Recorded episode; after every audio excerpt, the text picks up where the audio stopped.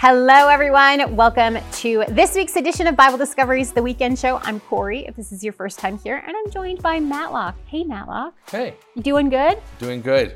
I guess. It, huh? Huh? Go. I just said we're here for another episode. We are. Second Yeah. episode of the year. yes, let's do it. It's good. 2024. We are reading through the Bible in one year, this year, with Bible Discovery Yes. and Bible Discovery TV. And this show that you have landed on, we talk about big issues that pop up during the week that we don't always get a chance to deal with on the Daily Show. Plus, Matlock's not on the Daily Show, so it's nice to have you here, Matlock. You're a good sounding board, Yeah, and you're yeah, and, yeah. and you're. I appreciate your contributions All right, thank you. to our Bible study. I appreciate that. so, what we were supposed to read this week? All our right, so second we were weekend. supposed to read Genesis 23 to 43. Yes. Now, that's, and if you didn't, that's okay. This this portion is here to help catch up with certain things, Mhm. but also we have a lot of questions because a lot of the questions from last week that we talked about weren't all completely addressed because we have more questions pertaining to Genesis 1 to 22. A lot of questions. A lot of questions. Some of you uh, put questions in the comment section. Some of you emailed us uh, lots of questions related to Genesis. Even questions. Genesis. What is the appropriate way to email us or uh, ask us questions? Yeah, the best way is the comment section on YouTube Yes. uh, because that's the it's then it's all in one place. But I mean, you can also email us too. That's fine. That's, That's true. totally fine. But the comment section But- is the best place. and Yeah. that's where we gather the stuff. Okay, yeah, but Corey, we have 12 questions today. Twelve. The That is a lot of questions. His, his, yeah, we're going to make history today with answering 12 questions. making making history. The second week of January. So, um, let's just jump into it. We Let's got a lot jump of questions. in. Okay, Matlock, I'm going to ask you Yeah, the first question. Sure. It's based on Genesis 1, so as Right. early as we can get Okay. in the Bible. Get ready for it. Okay. Um, Candace asks if the gap theory isn't true, I just wonder where dinosaurs fit in. Okay. What say you, Matlock? All right. So, just so everyone knows, gap theory is the idea that, let me just read it Genesis uh, verse 1 Mhm, and verse 2 of chapter 1. There, There's two different things happening. So, mhm. when it says, In the beginning, God created the heavens and the earth, the earth without form and void, and darkness was over the face of the deep, and the Spirit of God was hovering over the face of the waters. When it says, In the beginning, God created the heavens and the earth, there's a gap between Right. verse 1 and verse 2, Right. where, where God created these things, like dinosaurs, this whole world, angels, Mhm. Satan fell, all these things happened. And that's the reason why the earth is without form and void, because there's this huge, It was destroyed, so it, it existed, it was destroyed, yes. and then God started again. Is the idea behind That's gap the general theory. principle. Yes. Right. So now, people who don't subscribe to gap theory, I'm not one of them.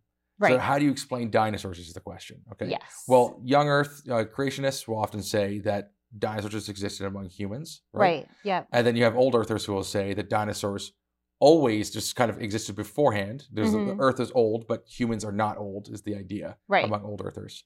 And then you have evolutionists that would just say, okay, well, uh, dinosaurs always existed. And they just kind of they died off, and the same pattern you see in all the evolutionary models. Yeah. They died off millions of years ago, billions of years ago, whatever it is. Anyways, um, gap theory, I don't think makes the most sense. I just don't think there's any evidence of gap theory. So yeah, I don't think it's true.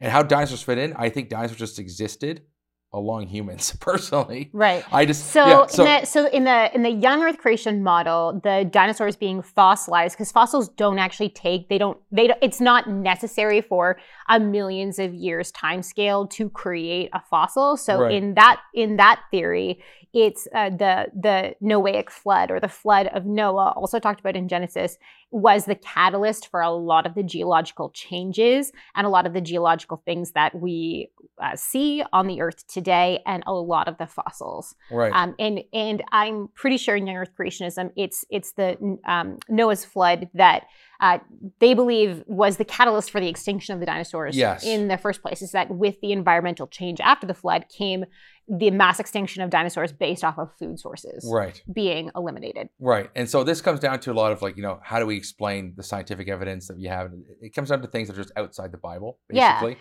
We're Well- just not engaging in. And then old Earth creationists, I think, like would would apply more to a day age model, where it's Right. it's rather than the gap theory, it's they they think that like by the time humanity was created on day six, a lot of time had actually passed. So it's not seven literal 24 hour days. Each of the days represents a longer period of time. So that in in their model, uh, that would explain dinosaurs and things yes. like that. Yeah, exactly. So yeah, there's So different ways of looking at it. there's different ways of looking at it, and it, to me, it's like the you know this is kind of off topic, but it, it, off topic in terms of the Bible. Uh, Mhm. Some of the hook, line, and sinking evidence for uh, recent dinosaurs was when they found the squishy, stretchy tissue of the T Rex. Yeah, very cool. Um, because when I first saw it, I was like, "That's wild." So then I Yeah. looked, it's very cool. So then I look into like the explanation behind it, because like, oh well, it's lasted millions of years Mhm. In some sort of chasm, you know, uh, because it had a tremendous amount of iron in it. Right. And, and I'm like, okay, Look, So- different, different, to different me, it was- environments do preserve things differently. yes, But for it to have survived millions and millions you have to explain years how earthquakes, wild. why catastrophic events, Yeah. this thing is immovable. yeah. This this flesh has been immovable for millions, tens of millions of years. I just wasn't sold. Like it's it, like saying it's it's great iron is I just think Magneto, just drag that. Anyways, but um, yeah, I just it's very unconvincing. So, I, anyways, besides that, um, that's a whole other discussion that we actually don't have time to delve into today. The young Earth, old Earth, evolutionary creationist, and then obviously theistic evolution. All those different frameworks. Look, that's think, a whole other discussion. I think what's but- interesting is that there's problems with every theory because because we weren't there and we didn't know. We've got we're we're, we're working with. I know I'm I'm dabbling into Yeah. territory where people will be like heretic. I I promise I'm not. It's going to be okay.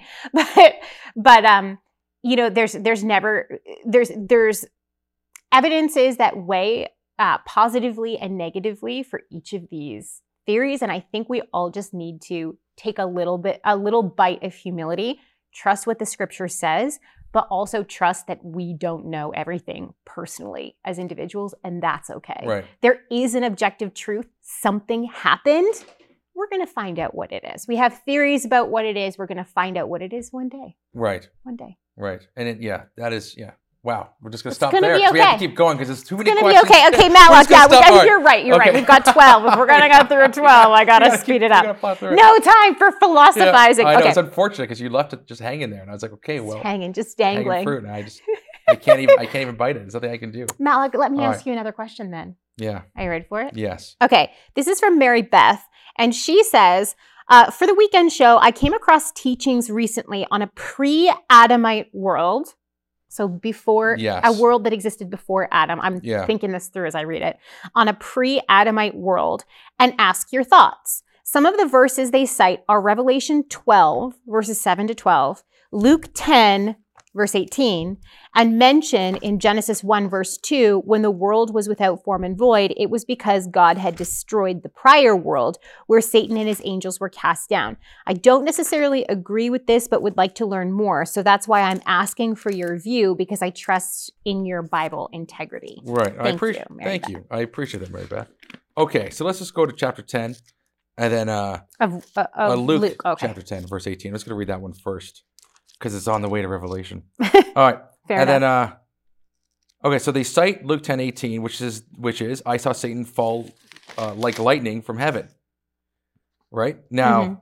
if you're just going to cite that one verse there's a whole bunch more you got to cite Mhm. to talk about what what he's referring to um and then let's just read let's just read revelation 12 uh 7 to 12 which is also that the battle verse of god versus uh of christ versus uh, satan and his angels and the angels are battling sorry just let me get there for a second Do you want me to read it? I have it. yeah please Okay.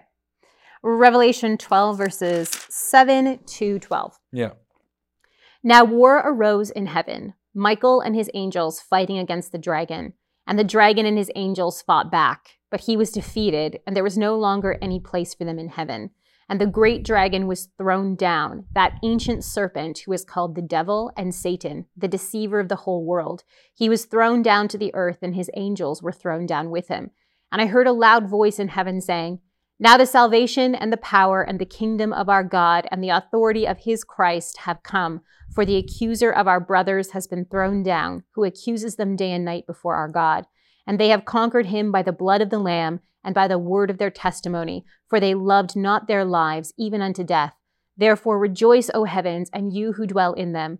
But woe to you, O earth and sea, for the devil has come down to you in great wrath, because he knows that his time is short. right okay so specifically revelation corey you can chime in any time revelation and even luke 10 we're really talking about eschatology here we're not Mhm. talking about the pre-world Mhm. at all We're talking about the end times of what's going to happen. That's what Revelation is really about. Us moving forward towards a new heavens and new earth, not, you know, Genesis one being the new heavens and new earth. Um, so, anyways, my point in saying that is that like, these verses do not correlate with Genesis one and Genesis two. Yeah, and it doesn't just because the Bible talks about this spiritual battle in heaven taking place, Yeah. it doesn't necessitate an entire pre-Adamite world. Like those Right. two things doesn't do not equate. Just because there's a spiritual battle between Satan and his angels and um, the angel Michael and and the faithful angels to God doesn't mean that there had to be a pre-Adamite world that they destroyed. I think you can look at our world today and see evidence of great evil and see evidence of Satan and and demons, fallen angels working you know all throughout our history. So it's Right. not as if the destruction of some sort of weird pre-Adamite world stopped or was caused by Right. Satan and his demons because then why wouldn't God have dealt with it back then? So it's it's not it's not uh, a pre-Adamite world does not explain in a satisfying way these verses and these verses do not necessitate a pre-Adamite world in order for them to Right. make sense in the scope of what the Bible is teaching overall about God's redemptive plan for humanity. Right. And and if you look at Luke 10, just the verse, if you go from 17 to 20, Mm-hmm. um, the 72 returned, uh, saying, Lord, even the demons are subject to us in your name. And Jesus said to them, I saw Satan fall like lightning from heaven. Behold, I gave I have given you authority to tread on serpents and scorpions, which is the spiritual powers, right? Serpents and scorpions, and over all the power of the enemy, and nothing shall hurt you. Nevertheless, do not rejoice in this, that the spirits are subject to you, but rejoice that your names are written in heaven. Yeah. Anyways, but and and Jesus is actually making reference back to the the fall of mankind in Genesis 3. Um yes, in but- Genesis 3:15, yeah, um where God gives a prophecy to Eve and he says, I will put uh, a, a prophecy to, well, really, he's prophesying to the serpent, Yes. the evil one. Um, but it's a prophecy regarding the offspring of Eve, children, human children. yeah, I will put enmity between you and the woman, and between your offspring and her offspring. Uh, he shall bruise your head, and you shall bruise his heel. So Jesus is making reference back to the spiritual battle, saying, You now have authority right, over evil spirits in my name. You can tread on serpents' heads. Right. So that's a reference back to Genesis 3. So Christ is fulfilling and um, yes, as a as a as a as a son of man, you know, a son of Eve. He's fulfilling uh, Genesis 3. but specifically Christ through us. We're using it in Christ's name in this context. Yeah. And Paul even references that verse in Genesis 3 Yep. is referring to the church. Yeah. Right? The church, right, will stomp on the head of serpents is the idea. So Mhm. that's what's really interesting. We're the body of Christ. We're, it feels that way. We're also dealing with and- evil. and we embody the spirit of Christ. Yeah. So anyway, so this I saw Satan fall like heaven. Notice here that this verse says nothing about time or place. Like it says says nothing about when it happened, basically. Yeah. So it, like That's so why I'm saying it doesn't necessitate a pre-Adamite world. noth- nothing does. There's nothing that Mhm. suggests it. Um, and so I, Genesis one is, is is a broad overview Mhm. of what God created the heavens and the earth. That's true, He does, and then it goes into how He did it. Yep. Right, and I think there's just that's just normal language. Mhm. we don't have to read more into that than what it is. It's just it's summarizing what's happening, and then it goes into detail about what's happening. Um, and then let's see now. Uh, yeah, so I, yeah, I don't think Satan fell. I don't think there's any evidence. I think the only evidence in Scripture that we have of Satan falling is at the Garden of Eden when he tricked Adam and Eve. I think in Genesis three. I think that's the evidence that we have, and I think Ezekiel 28 even testifies to that. He talks about how radiant he was in Eden and how beautiful he was, and then he fell. And so even Ezekiel, I think, s- suggests that Satan fell at that time. Um, anyways, so yeah, I don't think there's evidence of a pre-Adamite world. I think it can get dangerous because if you if you impart an evolutionary framework on top of that, that you have humans or pre-humans existing in a pre-Adamite world, right? The, there's, a, the, there's a whole bunch of moral dilemmas that kind of come with that, um, in my view.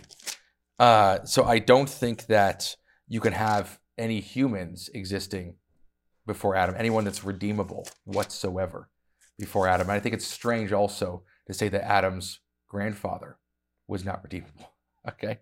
So, anyways, but now that's that's different. That's if you don't employ, em- employ Genesis Mhm. verse two, which is the, the earth was without form and void. So that's another issue. If you can see that. So if evolutionary is true and your dinosaurs that say oh, had to exist, how is the earth without form and void at all? If dinosaurs existed prior, to see what I'm saying there? Like you can't have the earth be without form and void truly, and also have dinosaurs exist beforehand. Because And then this, the fossils magically survive the the without modules- form and void. Exactly. Yeah. You can't have that. Like Yeah. it's incompatible ideas. So it doesn't even prove itself. So to answer the first question also. Anyways, so uh, I, I again, I don't think it makes a lick of sense. It's, unapologetically, I just think it's bad. I just think it's it's it's silly. It's maybe it's fun for fiction. Fiction writing, you know, sometimes hypotheticals That are would be a fun book. Yeah, hypotheticals like Paradise Lost, they're good for creating different ideas about how things, you know, could work or should work in certain environments because it gets your it gets the wheels turning, but they shouldn't be believed. Yeah. But the idea is to get you thinking in a certain way, right?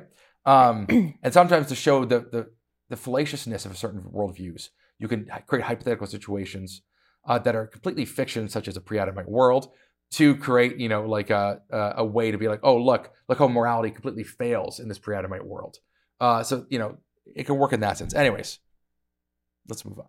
Let's Corey. move on. Let's keep going. Okay, Genesis 1 to 2. It's a viewer question from Doris. Okay, here it is. I'm curious to understand the record of God creating humans in Genesis 1 26 to 27, in contrast to Genesis 2 7 to 8 and 21 to 22. Now, I've condensed this. This is huge. I've condensed this just so everyone knows. In Genesis 1 and 2, the accounts of man and women do not appear to be created at the same time, maybe not even in the same day. Could Genesis 2 just be more details to the creation story of mankind? Thank you for your further teaching you can provide about this. May God richly bless you and the entire team of your faithfulness that teaches word to the world. Thank you, Doris. Corey, what say you? Hi, Doris. Thank you for your question. Okay. Um, yes, you say, could Genesis 2 just be more details to the creation story of mankind? Absolutely. That's exactly what it is. So, Genesis 1 gives us a general overview. It's not getting into specifics. It's giving us a general rundown of how things went. And then Genesis 2 goes into detail about the most important element of creation as deemed by Genesis, which is mankind. And Genesis actually does this several times. This is a pattern within Genesis. So this is why we can be sure that Genesis 1 and 2, this is what's going on. So like if you jump, I'll just give you a couple examples. If you jump to uh, like Genesis 10, it, Genesis 10 gives us um, the sons of, so it's giving us the, the generations of the sons of Noah. Okay, so it's giving us all the descendants of Ham, Shem, and Japheth. Um, and you can see that it gives us the, the sons of Ham, and then it goes back in and gives us the the it, it draws out the story of Nimrod. Uh, like that one's that one's happening, but it's a little bit less clear. A little bit of a more obvious one is Genesis 11, where uh, after the Tower of Babel incident, it gives us the generations of Shem, the son of Noah. So it goes through all the descendants of Shem. And in this list, it's a general list. It gives us the account of um, Nahor and Terah and Abram. Okay. So it's it's giving us this this long list of descendants from Shem. It mentions Abraham, but it just keeps going on. Then it's not until the next chapter that it's like, okay, now let's focus in on the most important person for our purposes in this line, which is Abram. So then it goes into Abram. So it gives us like a general overview and then jumps into the important history. And there's several times in Genesis where this happens. So it makes sense that we see that in Genesis 1 and 2. So general overview and then focusing in on what actually happened. So it's very fair, I think, for the author to say, this is what happened, right? When God created mankind, uh, he he made man in his own image. In the image of god he created him. Male and female he created them. And then it's like all right but how did this actually go down? Yeah. here's how it went down And in then- genesis 2 Okay, so to add to your point here too, some, sometimes in Genesis two, it doesn't even go in necessarily the exact order. So, for instance, when it says, uh, um, "And then the Lord formed the man of the dust of the ground," is verse seven, and breathed into his nostrils the breath of life, and the man became a living creature. And the Lord God planted a garden in Eden in the east, and there he put man that he had formed. Mhm. Okay, it's not saying that after he made man, therefore he did, therefore he made trees. You see what I'm saying? Well, So- okay, so, so- trees are different than the garden, though. yes. Yeah, the I'm garden is, like a special he made place. all that stuff first, and then he makes Adam. I'm saying, what I'm saying is, it's not always telling you about the art. It's like he already made the trees. He Yeah. already made the stuff, and then he brought Adam to the place. Yes. So I, I'm just trying to say the order of things, right? You you have to look at it strictly like this is overview, right? There's a sequence here that you, that you need to pay attention to in Genesis one, and then number two is just getting into the details hmm about how that works. But it's not necessarily talking about always necessarily, you know, God created that thing in exact order. Yeah, when we're dealing with ancient literature, right, they did things a little bit differently and they prioritized things differently than than what we do today. We prioritize um, like linear order Yeah, in our written history, uh, and and even in our fiction, we prioritize literal, um, uh, uh, like uh, shoot, I, I lost the words, but we we uh, we prioritize uh, time and chronology. Um, and it's a little bit different in ancient narratives, depending on what kind of type of genre you're in. It's not it's not so far out of the mold that we can't Right. understand it, but it does Yeah. some puzzling things to us if we're not careful. for the account of you know is Eve made on the same day? Is Eve made on the sixth day? There's a couple ways to look at this. One, uh, God caused Adam to cause, to have a deep sleep. He didn't naturally fall into his sleep, so you could be like, if you're looking at it from a young Earth perspective, he fell to sleep. Let's say afternoon, woke up in the evening. So you have something where it's, it could be still 20, within a 24 hour period. I think it's more but also too, if it's not a literal 24 hour days, this this there's no problem. there's no problem whatsoever. yeah, if it is a literal 24 hour days, it, it could still happen. yeah. I mean, I, I think the main issue Yeah. is that God bringing all of the animals to Adam for him to name them. I think Right. that's the main issue because it, then woman has to be created. But but it's not an impossible timeline. No. Depending on how you take like the animals, I know also, I know how young Earth is creation to say like kinds and Yeah, how long's the sleep? Yeah. It could just mean deep sleep. It doesn't Boom. mean length of sleep. Right. So that's what I'm saying is that like it's just not getting into um and it just mentions he fell asleep. Sleep does not necessitate nighttime.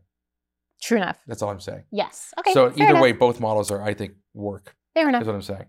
Okay, Corey, let's move on. Yes. All right. Uh this is from Philip Harrison, 7270.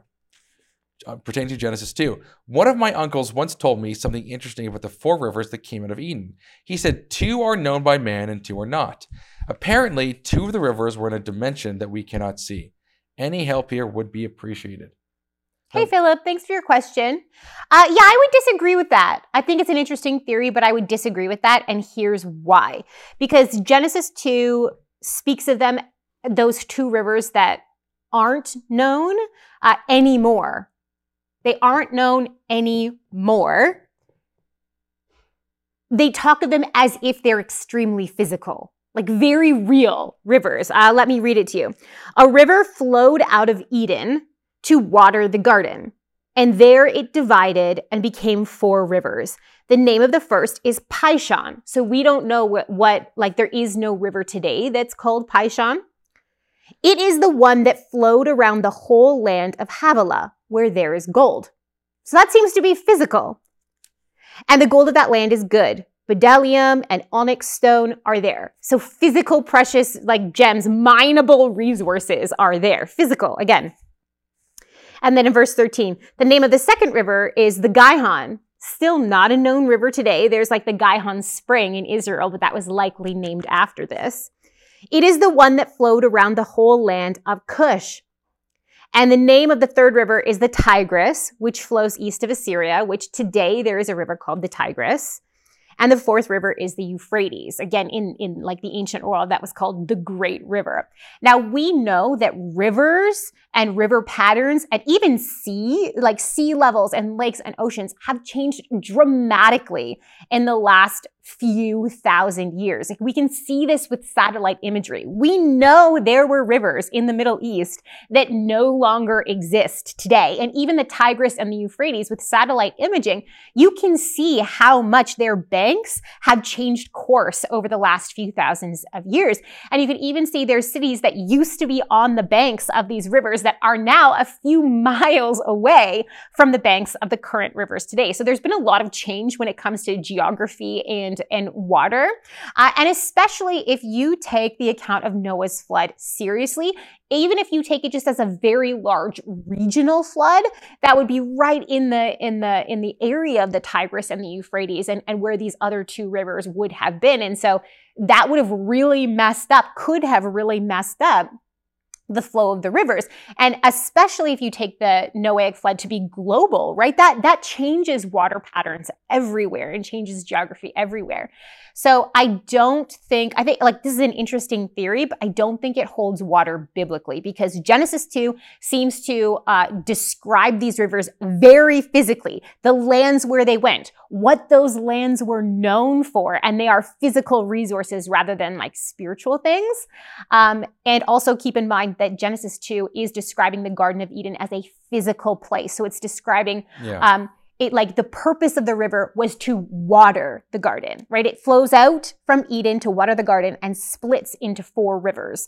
So uh, it's given a physical purpose rather than a There's- spiritual one. There's no distinction between two rivers being physical and two rivers being Yeah. spiritual. Yeah. It's all indications that there's one river that's split into four. Yeah. Right? And the reason why we don't know two of those uh, rivers today is easily explainable based off of changing water water Yeah. patterns and Noah's flood. Geological mayhem.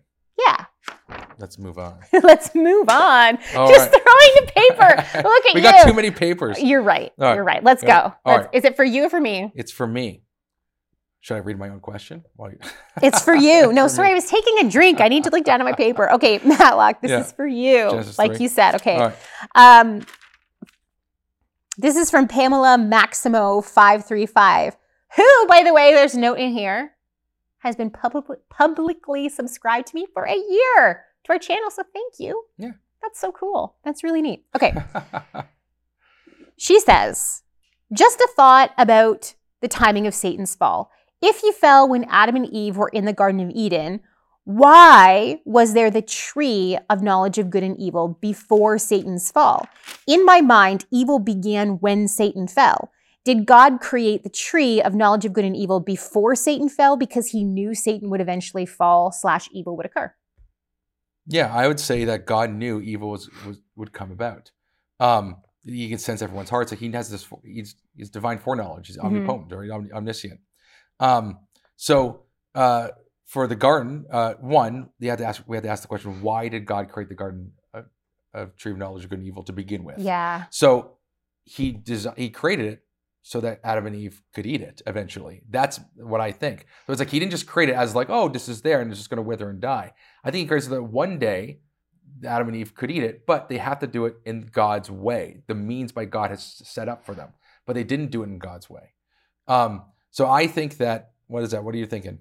I'm I'm you have your- this face. hesitating. I'm hesitating on the he created it purposefully for them to eat it. I believe it's more accurate to say he created it for them to have a choice to eat it, though he knew that they were going to eat it.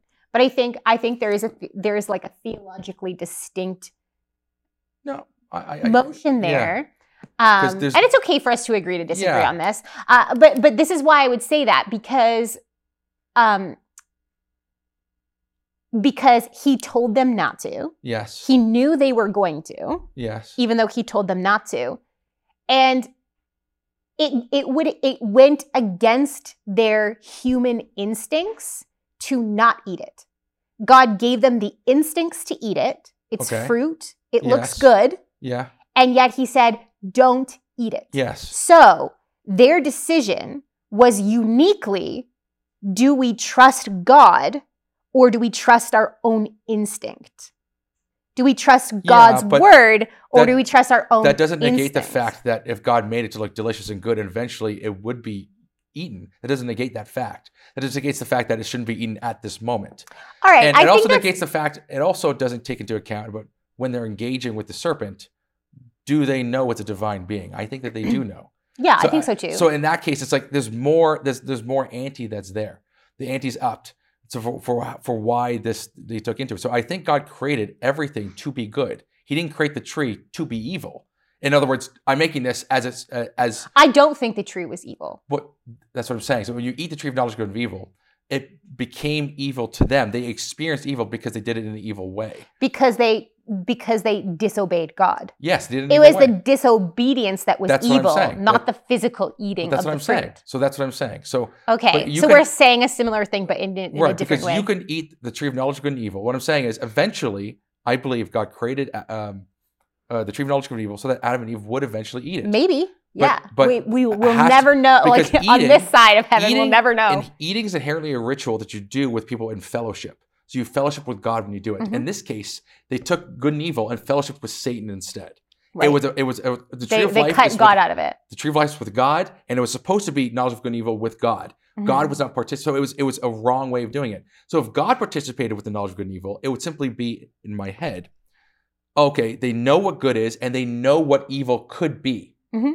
In other words, they know what. In other words, they're not experiencing evil. That's what happened afterwards because we went through it in an experiential. We They had a it- they had a head knowledge of what evil was, but not an experiential knowledge right, and that came in through actually sinning and doing that different Yeah. stuff. So like so I think the distinction here is that it's like humanity was given authority on the earth to keep evil away from it. And I think that's a huge element of why Adam and Eve were created in the image of God because they were going to carry out God's mission to to Right.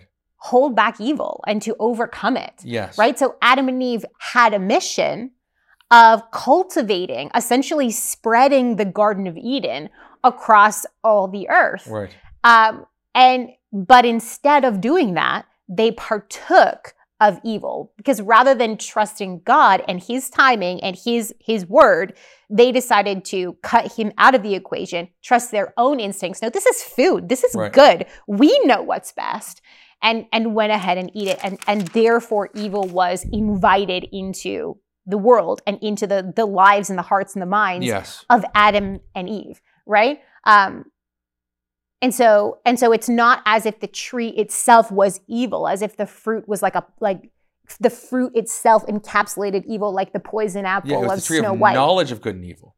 Yeah. Yeah, that's that's what's key. That's the tree of good and evil. the tree of Because by evil. disobeying God, Yeah. they would sin and therefore reap the consequences of sin, which was a, a severed relationship with God. Yes. Yes. So and so and, and that's I think that's really important because even when you have like for instance in uh, Matthew seven is it verse seven when Jesus says you being evil know how to give good gifts to your children yeah. right you don't give your kid a, a, a snake when he needs a loaf of bread or Yeah. fish um, the point here being said is that you as as someone who's eaten of the tree of knowledge of good and evil you know what goodness is Yeah. even though you yourself are evil Yeah. because your goodness that you were created to be has been polluted by sin Yeah. so now you're evil But you still know. but you still know that you still know the difference. Mhm. So law of God is written on our hearts, that- all of us, Right. every one of us. right. So the point in saying that is is that um, the tree of knowledge of good and evil was supposed to be taken in the right way, and it was taken in the wrong way, in disobedience, not Yeah. in faith. All this stuff, right? Yeah. And so I, I think th- that's the thing. So it's like I think everything was made to be enjoyed, but again, when you look at the serpent not as like a snake, but as a divine being, right? This is Satan, and if if they know it, because what happens after that?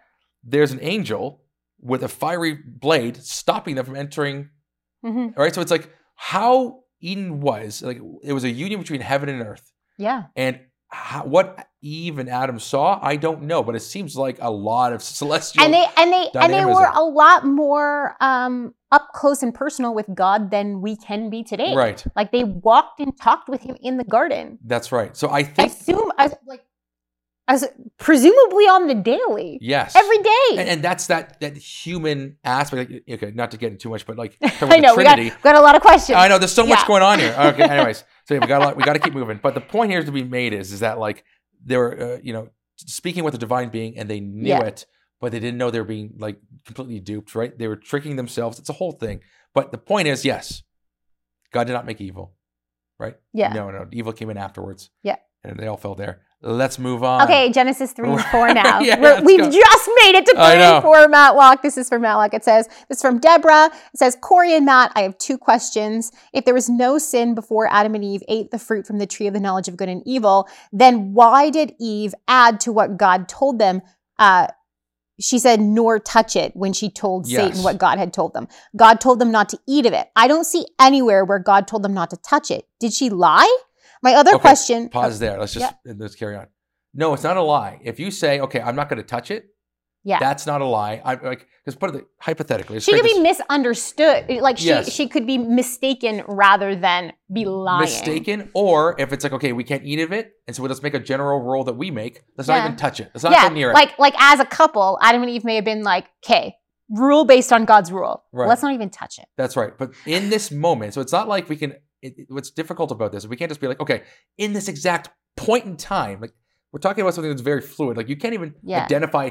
Try to say, oh, the moment is now. Well, that's already passed. Yeah. Right? You can't identify a point in a very single I- moment in the present without it being already past Mhm. or already the future because the future and the past they're both it's fluid so it's hard to say where's the exact minuscule moment discrete package of when sin enters it's like okay we Well, can't but we know that she she she wasn't fallen. She hadn't sinned until she no, ate it. right but narratively like just in terms of looking at it like a mm-hmm. story She was on building- the slope. she's on the slope she's building into this thing right Yeah. so she was on the on ramp to their- sin. their at that moment. own laws then become god's law Yeah. and in that moment so it was, it was several that's what i'm saying it's She set just, herself up to fail because then she touches it and she's like, I'm not dead. exactly so she makes a Yeah. rule don't touch it then she touches it it's like oh i'm fine Yeah. So it's like a couple things that are factored in there. We have to we have to always maintain the distinction between what God has said versus how we have personally decided to follow what God has said. That's You right. See what I mean?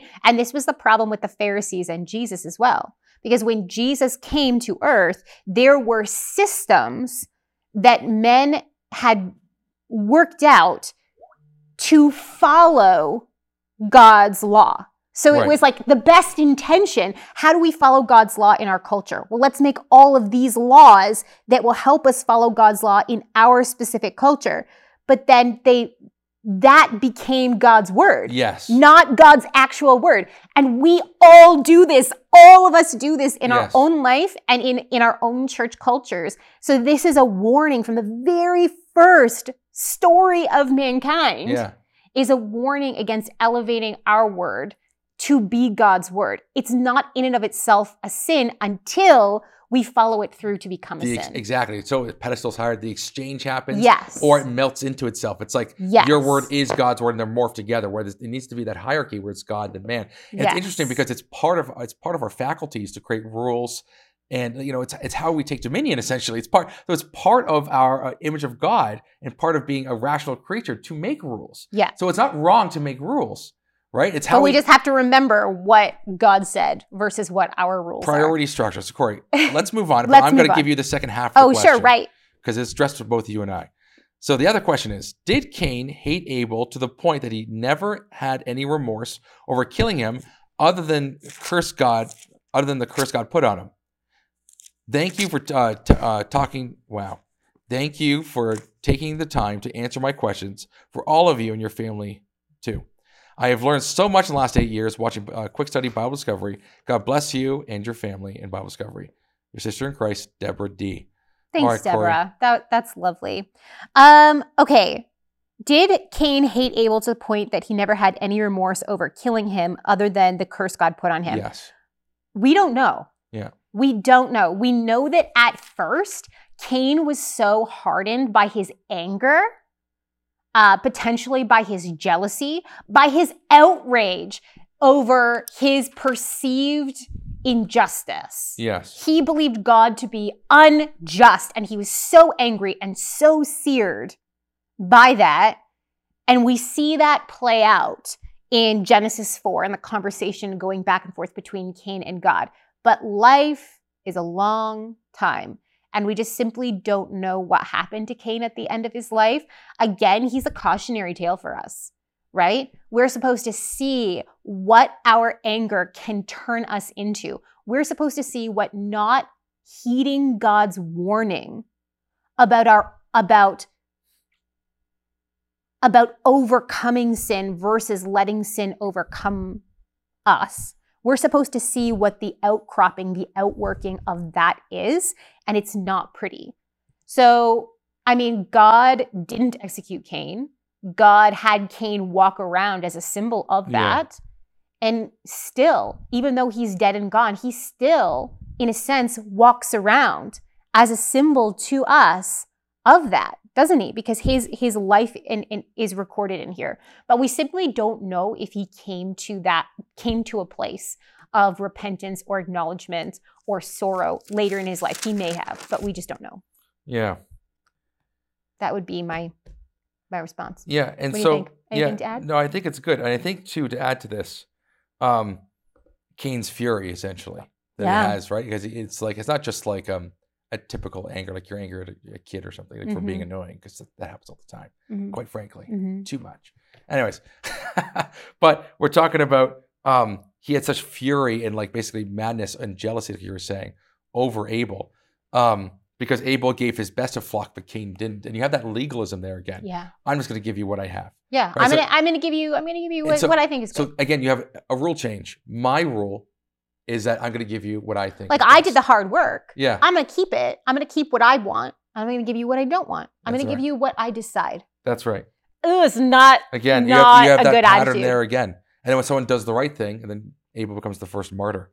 Yeah. All right, Corey, let's continue. let's continue. Let's go. yeah. We're oh. still in Genesis 4. All right, Corey. Yeah. Here we go. Yep. Did Cain know that the offering should be meat and fat, and not what what he did for a living? After all, people need the grains, garden stuff. This is from Linda. Yeah. Okay. So there's a thank you, Linda. There's a there is that theory out there that Cain's offering was rejected because it wasn't meat and fats. I don't think that that's necessarily the case. I don't think that that's the point of Genesis 4. I think the point of Genesis 4 is that Abel gave the best of what he did, but Cain did not give the best of what he did. Yes. Uh, and and like that's that's literally what it says, There's right? grain offerings. Yes. Yeah. So we know that, especially if first fruits, this seems to be to me, and I could be wrong, but what I think Genesis is actually talking about is a first fruits offering, which was when you got your harvest of whatever you did, you brought your first fruits and you celebrated before the Lord. So it doesn't say that this is a sin offering. If it was a sin offering, it absolutely needed to be meat and fat and blood, right? But it doesn't say that. Um, so Cain bringing of his crops would not be inappropriate for a first fruits Right. offering, but it needed to be the best portion of his it- the, the first fruits, the best of uh, what he had to offer, and apparently that was not that was not what he did. Right. Um, and we see it, it exposes the evil that was already lurking in his heart, right? Yeah. Uh, because God talks to him about it. It says here, and Abel also brought the firstborn of his flock and their fat portions, and the Lord had regard for Abel and his offering. But for Cain and his offering, he had no regard. Yeah. So, in other words, he didn't care. So he didn't care about bringing his best, right? So it doesn't have to be because oh, he you know he's a he's a Yeah. yeah he's a farmer, therefore he, it's worse off for him. And the reason why I think it is like a like a first fruits offering is because that language is used in Genesis 4 verse 3 in the course of time Cain brought to the Lord an offering of the fruit of the ground and Abel also brought of the firstborn of his flock and of their fat portion. So it's it's that idea of like it's the firstborn, it's the first fruits offering, but yes. Cain apparently doesn't offer the best. and there once again, there's grain offerings in Leviticus. And Absolutely. Stuff. So it's like Absolutely. there's nothing wrong with it. Corey. Yep. Let's move on. Moving on. All right, this is from uh, Denise Klein Thatcher, 8380. Okay, so this is Hi pertaining to, pertaining to Genesis 4. Um, from where, this is question is A, B, and C, four, three Nice. questions. Uh, from where did or why would Cain find people and a wife? Start there. Yes. Yes. Okay. Uh, okay, so there's two theories on this. Uh, the the young Earth theory is that I think even some old Earth creation theories as well Yeah. is that Adam and Eve had lived for a very long time by now, and we don't know how old Cain and Abel were, but they were full grown men, and They and long with- lifespans. and they had long lifespans. They were they were full grown men, and they were because they had jobs and they were offering like their their first fruits to God or not Cain. So the idea is that Cain found a wife from among his sisters.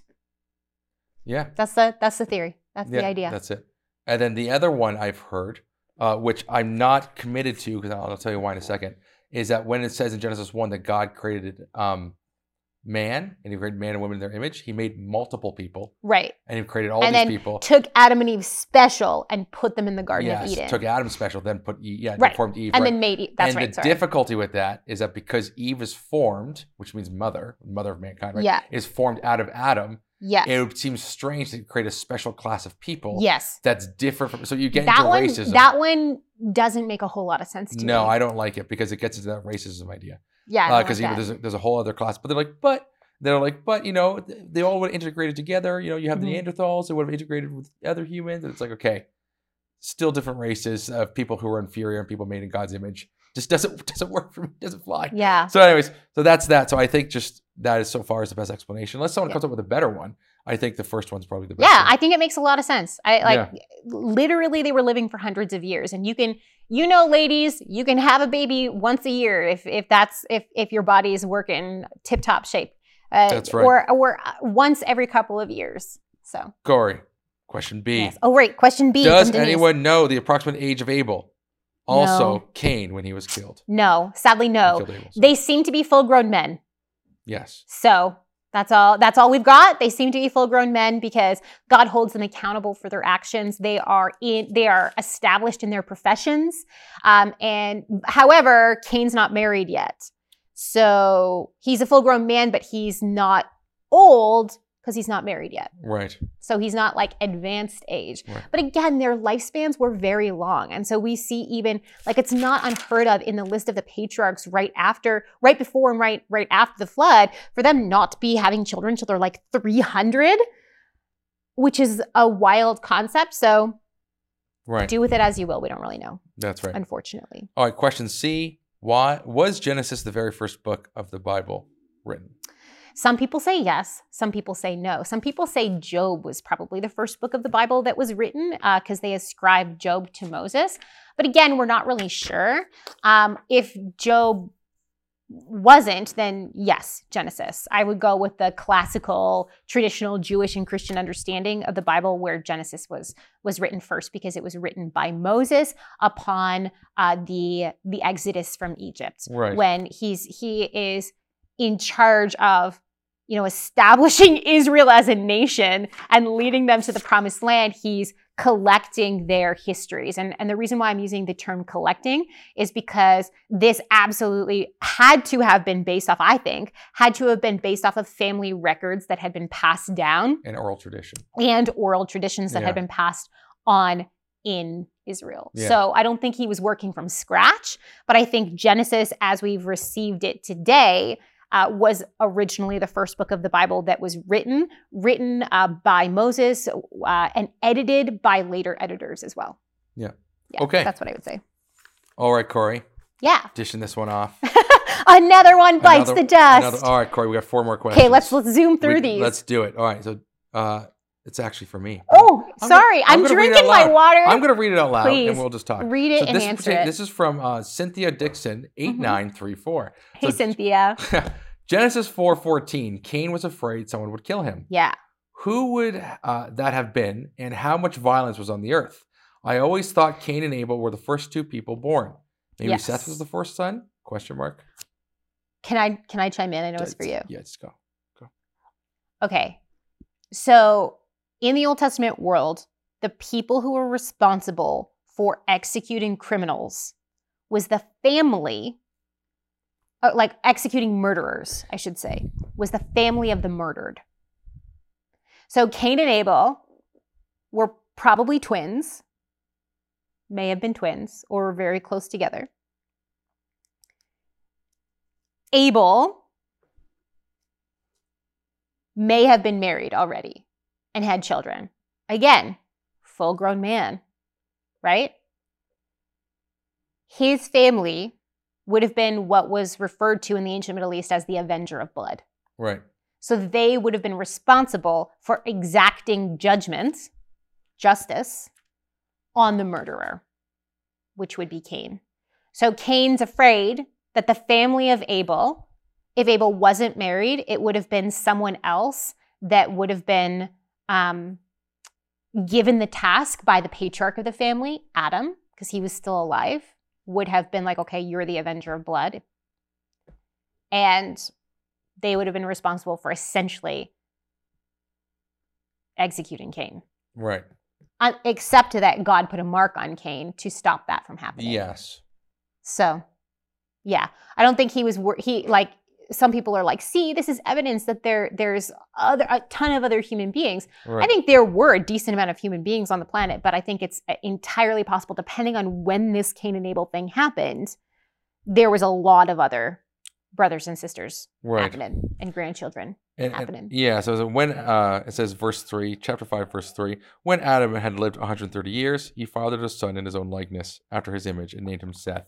Yep. Um, the days after uh, Adam, he fathered Seth, were 800 years, and he had other sons and daughters. Yeah. Right there. So we've got a we've got a we've got an age limit. So th- this actually references back to the ages of of Cain and Abel, right? Right. Because if we know that Cain and Abel were born before Seth, and Adam had Seth when he was 130, yeah, and Eve's a little bit younger than Adam. yeah, Okay, so we have uh, we know that Cain and Abel are less than 100 year, 130 years old, yes. right? They might be 100 years old. They might be 80 years old. They might be 100. Like Well, we don't know. We well, just don't know. Yeah, I think too. I think Cain was the firstborn. Yeah, it? but but a lot of people think Cain and Abel were twins oh, I because see. we've I got. Cain, Sorry. we've got Right. Cain, and then immediately after Abel, Yes. right? When when Eve names them. Right, right, right. hmm Okay, so um, so yeah, I, I again, I don't think Seth was the first son, but I, he was. No, he wasn't. Yeah. But he was the first son born after Cain killed Yes. Abel. But not necessarily. There could have been many other sons in between. But because Cain was the firstborn son, Yeah, he would have been like the next in line. When Adam would die, it should have been Cain to take over that Yes. position. But Cain lost that position Yeah. by murdering Abel. So then the, the, the next like firstborn son was Seth Right. at that moment. so let's keep going then. Let's I think going. you're right. So Genesis five. Now, Corey, I'm going to say this out loud because it's a really easy question. The question is, it's from Pamela Maximo five three five, another one who's publicly publicly subscribed for a year. Mhm. Thank you so much. And That's the, awesome. Thank you so much. the question is, Wait, wasn't that the same? It's No. the same. The same Yeah, person? it's the same person. Oh wow, two congratulations in one. All right, Two congratulations. Were Shem. Ham, and Japheth triplets?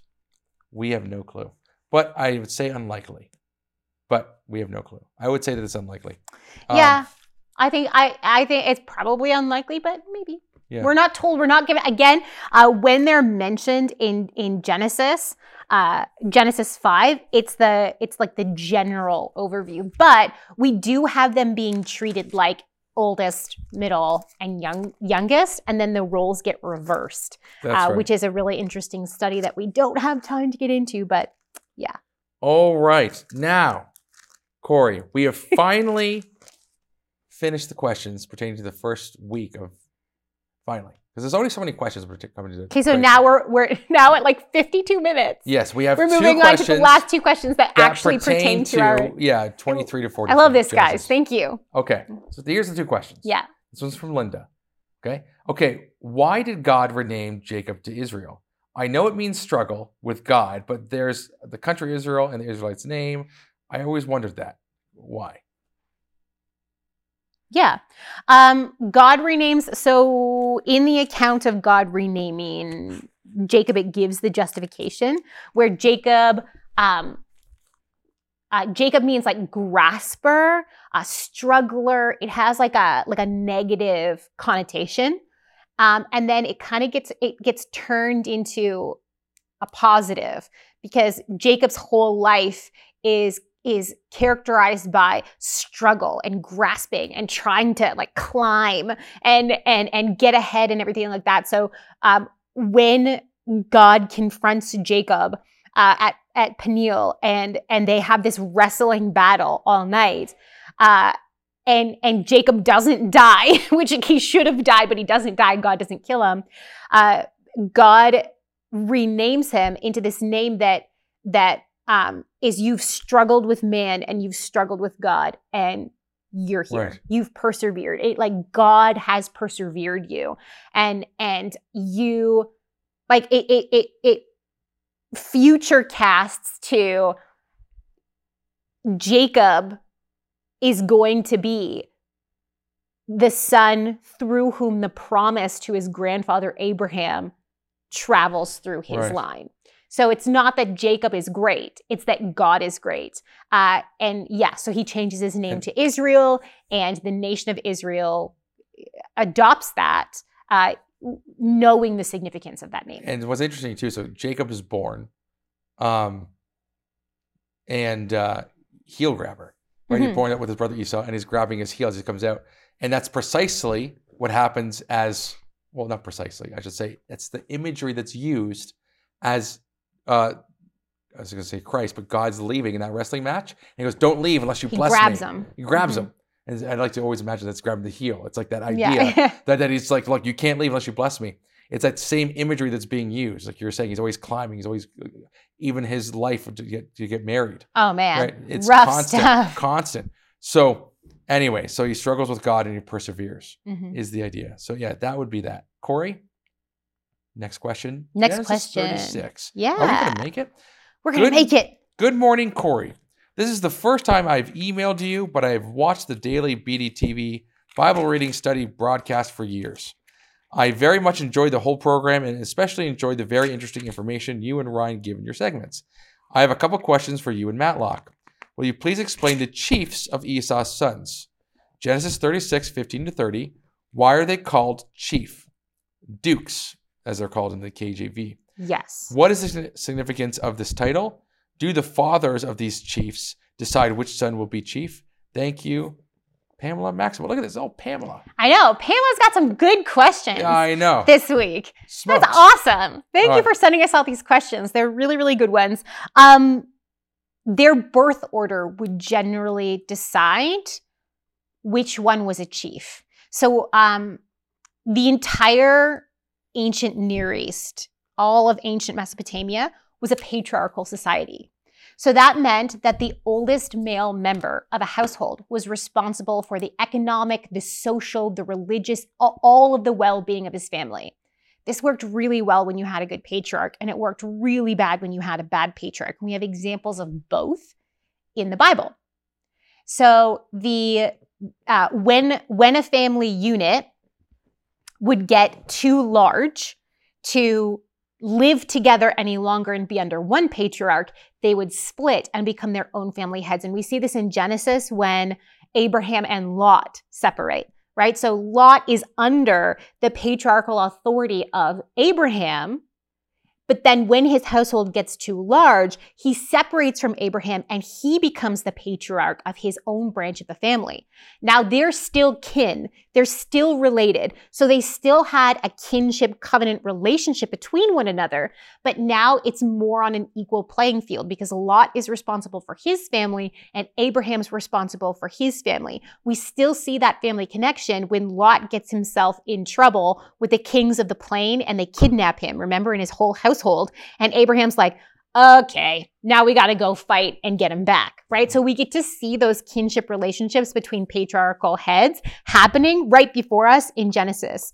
So the sons of Esau who become the Edomites, right? A similar thing is happening here where um, we see these tribal heads, which are called chiefs. Uh, I guess dukes in the KJV, but but chiefs in most of the other English uh, translations.